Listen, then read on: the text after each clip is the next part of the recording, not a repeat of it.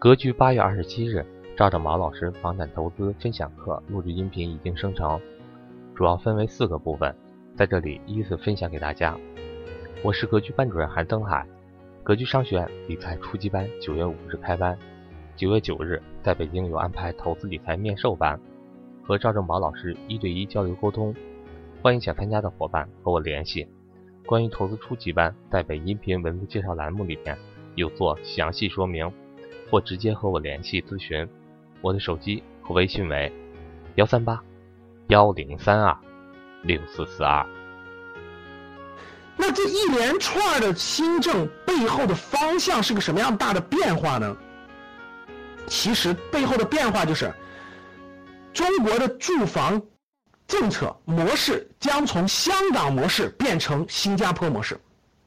这一句话大家能听懂吗？就是中央下定决心，整个房产的模式将从香港模式变成新加坡模式。什么叫香港模式？大家知道吗？什么叫香港模式？你们知道什么叫香港的房地产模式吗？香港的房地产模式就是今天我们的房地产模式。香港的房地产模式就是跟我们今天的模式是一样的。就是所有的房屋都是政府把土地收购以后，收购收上来以后拍卖，拍卖给开发商，开发商盖，盖完了以后价高者得，从土地拍卖就开始价高者得，开发商谁有钱谁买，买完了以后价高者得，卖的时候也是尽量往高卖，这就是香港模式。香港模式就是所有的房，香港模式房子就是政府先收回来，然后统一面向开发商拍卖，开发商价高者得，价高者得以后把房子建完了以后也是价高者得把它卖出去，商品房模式，香港模式，就是我们今天的商品房模式。而这个模式推行了这么多年，各种问题已经全面暴露了。其实去过香港的打个一，去过香港的打个一，去看看就知道了。香港房地产模式造成了最大的弊端，就是房屋贵的惊人，随随便便一个两室一厅两千万港币，咱们去过香港的都知道，随随便便一套房子一两千万，跟今天中国一线城市是不是越来越是不是一样？香港模式造成了一线城市就是，呃这个这个人口聚集的核心一线城市的房价是不断的上涨，不断的上涨。没有尽头，最后造成了什么苦不堪言？就苦不堪言，房价也贵，租金也贵。所以大家现在也看到了，香港的年轻人有各种各样的这个情绪，有各种各样的问题，对不对？跟这个模式有巨大的关系。我跟你说，这个模式造成了房价奇高，房租奇高，富了一帮开发商，普通大众没有好地住，租赁特别紧张。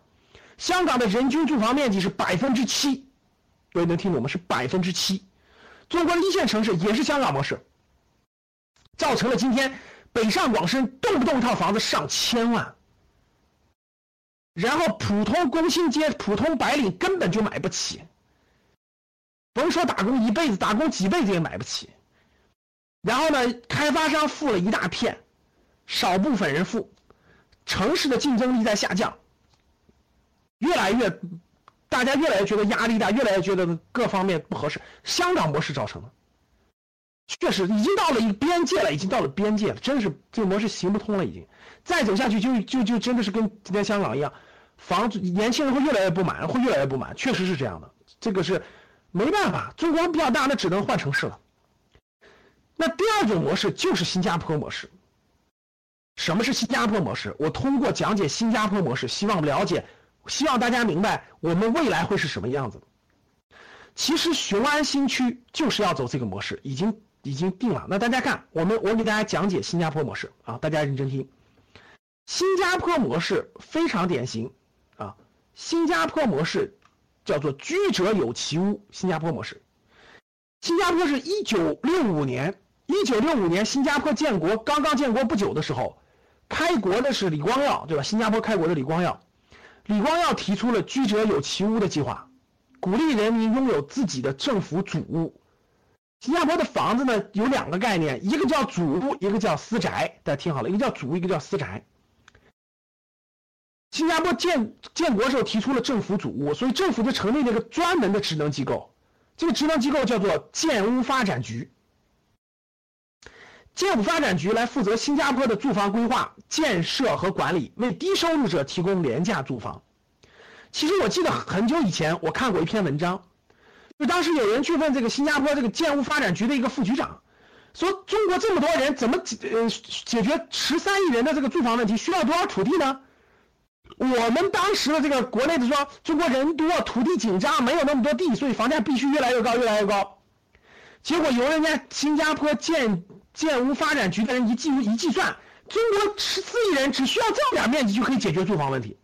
当时我记得看完了，我觉得哎呦，就是用他们的发展模式，只需要很少的面积就可以解决了这个全国这么多人的住宿，根本就动用不了这个耕地，这就是方式方法不一样。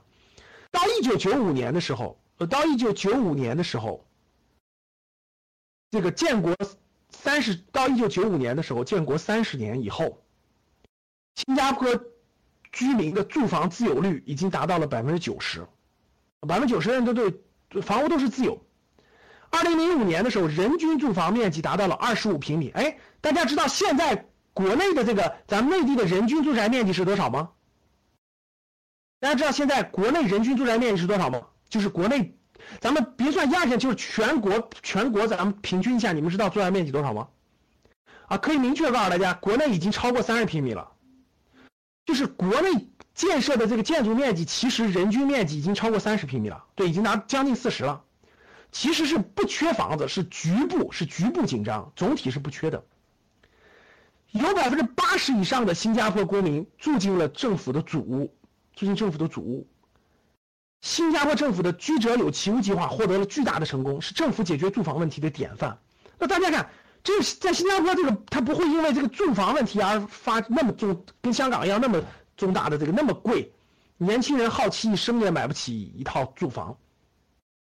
那我们往下看，新加坡为什么这个新加坡模式呢？它最典型的就是二元结构，就是主屋为主，私宅为辅。主屋为主，私宅为辅。二元市场结构奠定了住房制度成功的基石。新加坡的这个住房是两元结构的，主屋和私宅是分开的，啊，是分开的。那我们详细看一看怎么个分开，它是怎么一个方法？主屋和私宅的二元市场结构奠定了住房制度成功的基石。新加坡的房地产市场是以政府主屋，我们第一类叫政府主屋啊。主是那个小组的主，屋就是屋子的屋，主屋市场为主，占到百分之八十左右。私人住宅市场规模为百分之二十六的二元结构。政府通过对主屋市场的有效调控，实现了房地产市场的整体稳定，私人住宅的波动整体偏小。那房地产市场它由这一主一辅，主主屋和私宅构成呢，就构成了一种调节的结构。当经济上升的时候，人们对未来的收入乐观的时候，房地产交易活跃的时候，改善需求持续的时候，那你就可以把主屋退掉，你去买私宅，咱们它叫私宅，就你去买私宅，它满足了你的改善性需求和私人住宅的需求。当经济形势衰退的时候，个人财务状况恶化的时候，你可以退掉私宅，你可以退掉私宅，你可以卖掉私宅，然后你没地住了，你可以重新申请主屋。主屋市场是保障人们最基本的住房要求，政府不会因为你无法承担分期付款呀等等而强制收回主屋，他给你一个过渡。这种制度就保证了普通居民，真的就想起了那种中国有句古话怎么说的呢？大庇天下寒士尽欢颜是吧？就真的解决了你的住房问题。所以新加坡人的安全感和对国家的信任感是非常强的，所以避免了社会的动荡。那我们详细看看祖屋，祖屋呢，祖对有恒产者有恒心，对愿得广厦千万间嘛，大庇天下寒士尽欢尽欢颜。那主屋市场就是政府主导的公共住住宅市场，主屋的特点是什么呢？就产品，主屋的类型和特点就是产品多层次，保障了社会中低层住房需求，不保障高端人士。高端人士你收入高，你就不能买主屋。你的年收入每年达到五十万、一百万人民币，你就不能住主屋，你只能去买商品房。所以它申购是有条件的。政府的主屋是由新加坡建屋发展局统一设计建造，并配售给新加坡中低收入居民的公共住房。购房者拥有九十九年的使用权。各位，我们的商品房才七十年使用权，人家的祖屋是九十九年使用权。祖屋的房型有有一有一一室一厅的，有多房的，有大型公寓祖屋，也有专门为老年人设计的小型公寓祖屋。特别是我讲讲这个前面的好，大家好理解啊，一室一厅的对吧？年轻人一个人的啊，两个人的两室一厅的啊，多个家庭多三室一厅、四室一厅的。我们讲讲这个老年人的，很多老年以后呢，孩子又不在身边对吧？你住一个三室的，住一个四室的祖屋没有必要。然后政新加坡政府呢就让你，你可以把这个房子比较多的祖屋卖掉，然后你另外购一间专门设计的适合老年人的这种小一点的祖屋，这样你可以可以获得一笔经济上的收入。然后你可以应付你的养老问题，我觉得这就是真正的，这就是真正的以房养老，对吧？以房养你第一有有房子住，第二呢，你这个你把大房子卖了或者小房子，你有一笔钱可以去养老，其实就是这个意思。我们现在那种把房子抵押给银行，你就没房子了去养老，然后银行给你发钱，我觉得这种不现实，我觉得这种才现实。所以说这是主屋的类型，主屋呢随着它的发展呢，不断的适应了居民的需求。它有不同价格档次的，有不同功能的，然后呢，公寓与普通的祖屋又构成了多层次的这种公公共住宅体系，满足了满足了不同年龄段，比如大学刚毕业、刚结婚，然后呢有家庭、呃有孩子，然后经济收入不好，中低阶层嘛，那那个老了以后，你不同阶层你可以享受不同的祖屋。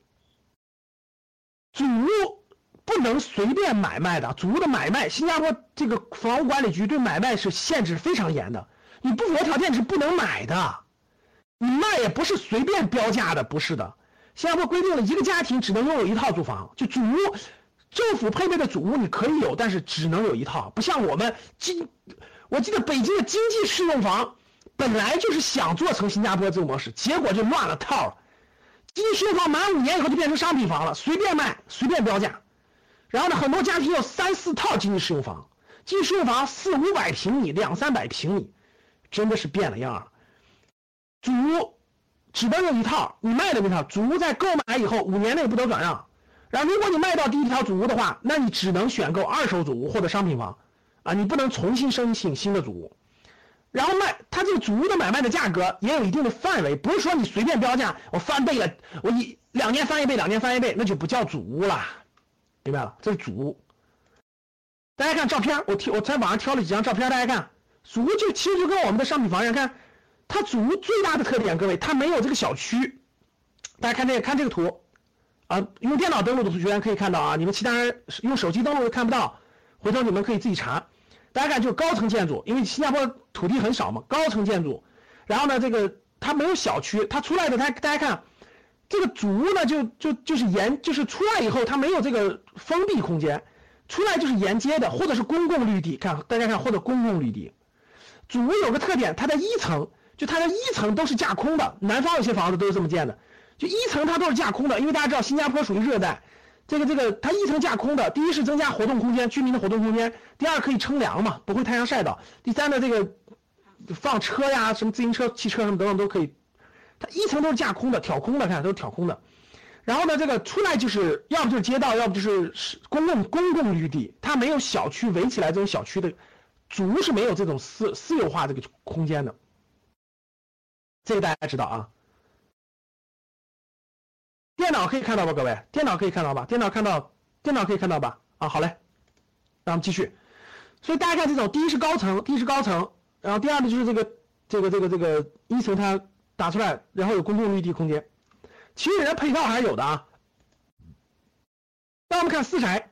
私宅市场呢，就相对市场化的商品房市场，就类似于我们国家现在的商品房。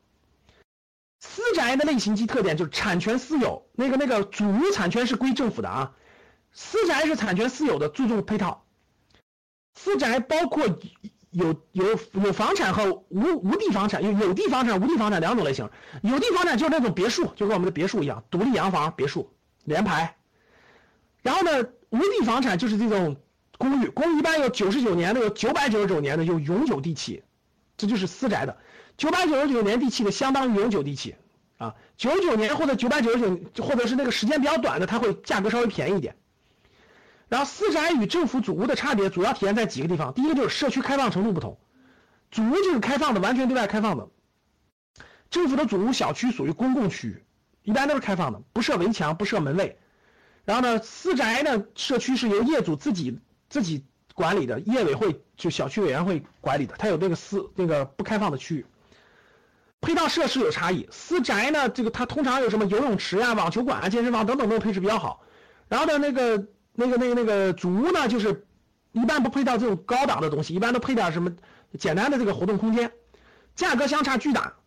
相同地理位置、相同面积的私宅和主屋的价格能差两到三倍。呃，据我查资料啊，新加坡的主屋的价格大概是二十二十万，就是二十到三十万新元，就是相当于新加坡币人民币是一比五吧？是不是一比五？就是呃，基本上是二十万二十万新元。如果二十万新元的话，就相当于一百万人民币，就是一百万到两百万，你就可以买一个主屋。这是新加坡呀，各位，人家收入多高呀？就基本上一百多万就能买个主屋，你要买私宅的话，基本就是这个这个三四百万。大家想想，这这新加坡的私宅跟北京的这个破房子比起来，真的是小巫见大巫，是吧？北京三环以内一个九十年代的破房子也能卖个七八百万，在新加坡可以买两个私宅，这就是那啥了，对。让大家看，甚至更高。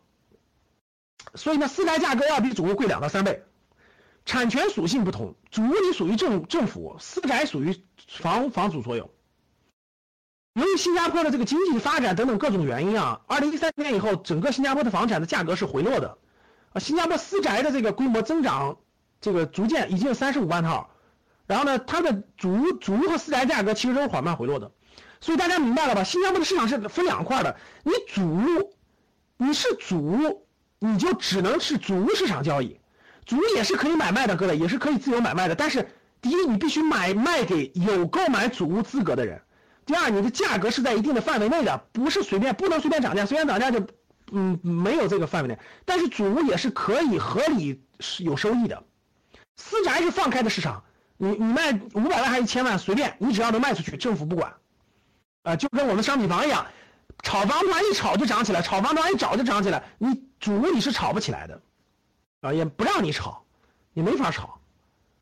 大家看两个市场，对不对？那我们看全面管理的房地产调控体系是新加坡住房制度的核心，主屋的申购、配售、转售制度都是保障中低住房需求的。你有钱人不能买多套主屋同时出租，这不是在我们国内这普遍现象吗？对吧？有钱人买一堆经济适用房，甚至占着廉租房然后出租，是不是这样的，各位？我觉得这就得打击，这就得打击。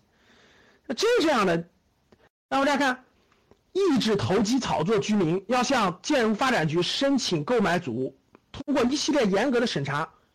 那大家看，你要购买祖屋需要什么条件呢？各位，向建屋发展局申请祖屋的资质，第一个，你公民身份，你至少是公民身份；第二就是年龄，必须以家庭为单位申请。大家发现了没？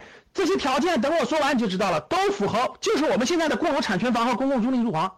你看，必须是公民，然后呢，呃，必须以家庭为单位，至少有一个申请人年满二十一周岁，年满超过三十五岁的单身也可以申请。就三十五岁以上的单身，大家发现没？这很合理。你三十五岁以内，你干嘛要申请祖屋啊？你可以去租房子生活呀。我们的年轻人倒好，大学一毕业没房子，好像就没没法活了。这家长家庭教育传达的观念也不对，就就应该是这样。三十五岁以内，你自己，我三十五岁以后可以申请。要家庭需要，收入限制根据祖屋类别看，家庭收入不能超过一定的上限，必须符合一定的上限才行，符合一定的下限。你要是超过一定，你就不能买祖屋了。产权情况，申请人不得拥有私人住宅产权，看到没有？不能拥有商品房，或者已卖出私宅但不满三十个月。就你有私宅卖了，你有钱也不能买。然后呢，你不得申请私宅，不得拥有私宅去申请二次申购。公民一生当中可向祖屋两次购看，你一生只能申请两次祖屋，但申购新屋前必须卖掉旧屋，就一个家庭只能有一套，且两次申购间隔长达十年以上。大家发现了吗？管理多严格，你根本就没有炒的可能性。刚才不是有些人问我，老师，那这个什么叫共有产权房？什么叫公共租赁住房？这不就是这样吗？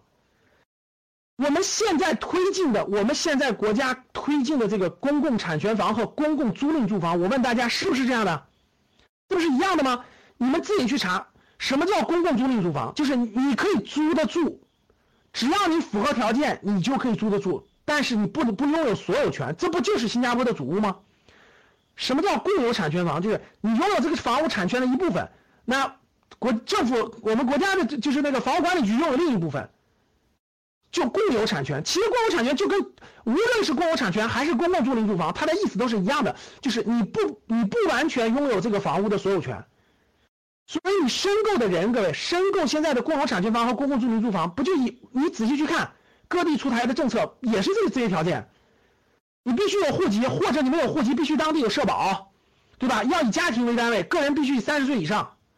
然后呢，这个你的收入不能超过多少，对吧？你你没有你身你的名下没有任何产呃商品房，然后有卖出过经历的都不可以买，身下名下不能有拆迁房，对吧？然后你每次你最多可以申请一次，等等，这些跟这个新加坡这这个政策不是一样的吗？大家明白了吧？所以，大家看，我花了二十多分钟时间，给大家把新加坡模式，我们从新加坡，我们从新加坡模式的这种居者有其屋，到这种主屋和私宅的二元市场结构，到我们认真讲解了主屋市场，到我们又讲解了这个这个这个私私宅市场，我们把新加坡的私宅市场讲解完了，讲解完了以后，我们也看了新加坡这个祖屋的申请条件。我们回过头来，今天看，大家想想，今天你甭管是雄安新区推出的所有的未来的政策，还是上海的租赁住房，还是北京的公有产权房，其实这些不管它叫什么名字，不管它有什么那啥，其实什么叫长效机制呢？长效机制的表现形式就是向新加坡房产模式靠拢和迈进。这个模式背后的逻辑，我一句话给你解释完，各位听好了。就是把依附在中国房子上面的金融属性剥离掉，让一部分房产去掉金融属性，只有居住属性。这点能听懂了吗？听懂打一，没听懂打二。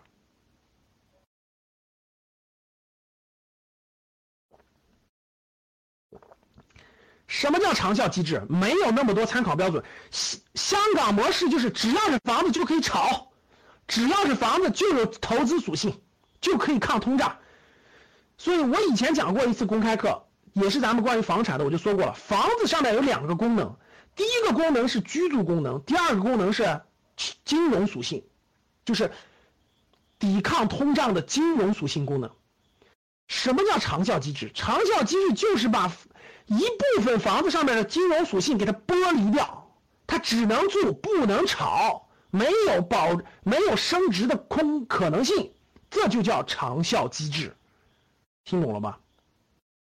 对，所以未来现在已经应该看得很明白了，各位，未来这个现在的这个一线城市的模式，我估计啊，中因为中国的这个二三四线城市、三四线城市啊，房屋都是供大于求的，各位。商品房供大于求，卖不动，不用建这种公有产权房或者公共租赁住房。但是一线城市，你怎么供应商品房，你也满足不了这个需求，必须让它二元分开。一部分是新加坡的主屋，就是只能住，你只有居住的权利，你没有获利的权利。合理，你没有获利权利。比如公有产权房还可以，公共租赁住房你只能租给这个政管理局的平台。你不能靠它去赚钱，但你可以去住，这就是长效机制。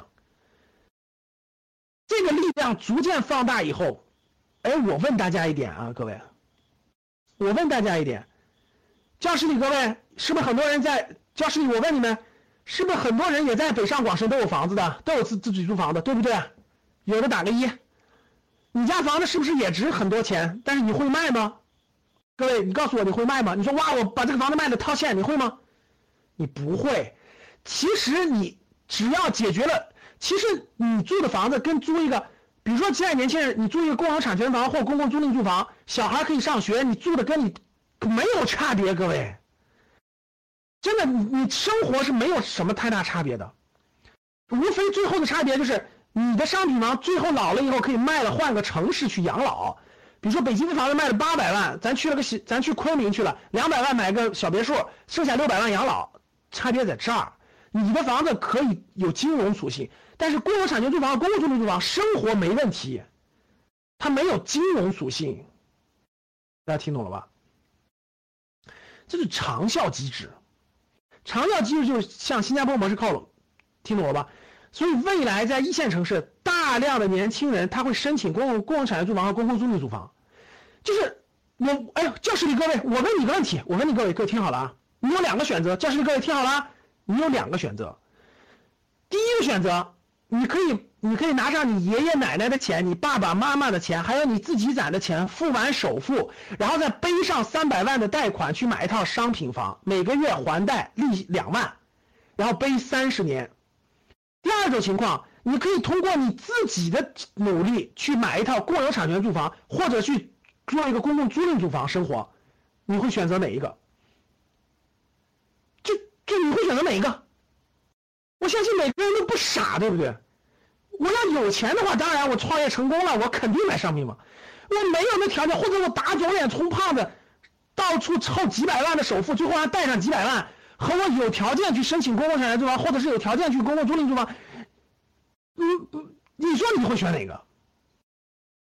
你肯定会申请这种啊，申请了这种，申请你未来你有钱了，你去买商品房，没钱了你就在那边住的嘛，一样住对不对？一样小孩上学，一样的啥？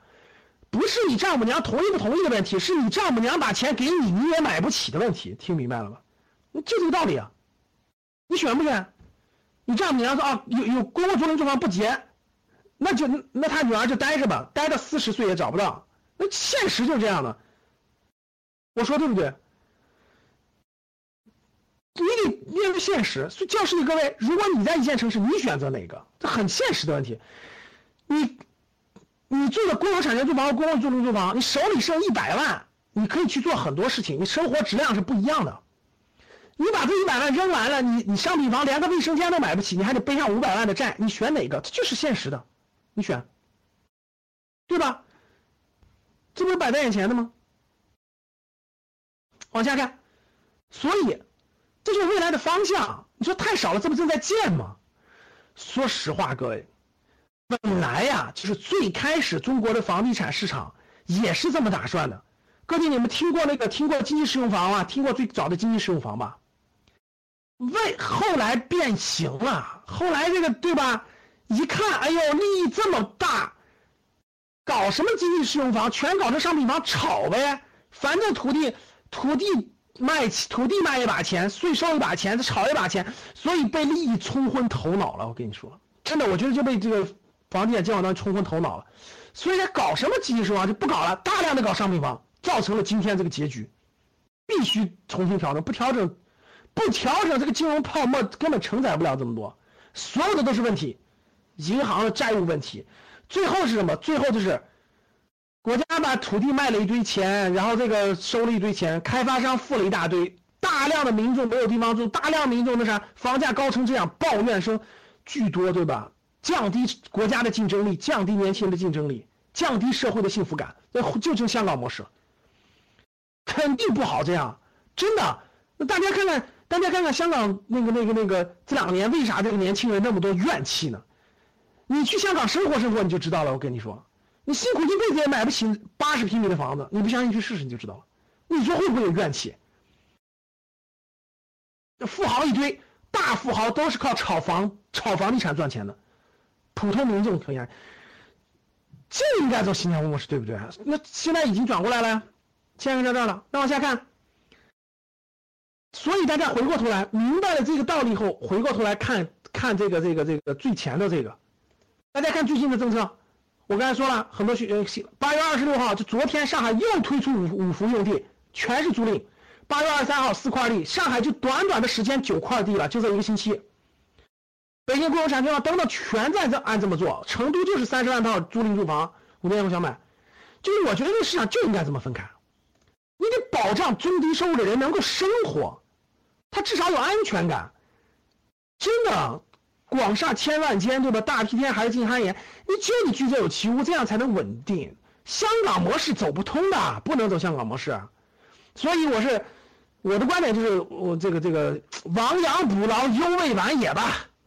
现在做也不能说晚也得现在做，对不对，各位？就得这么做。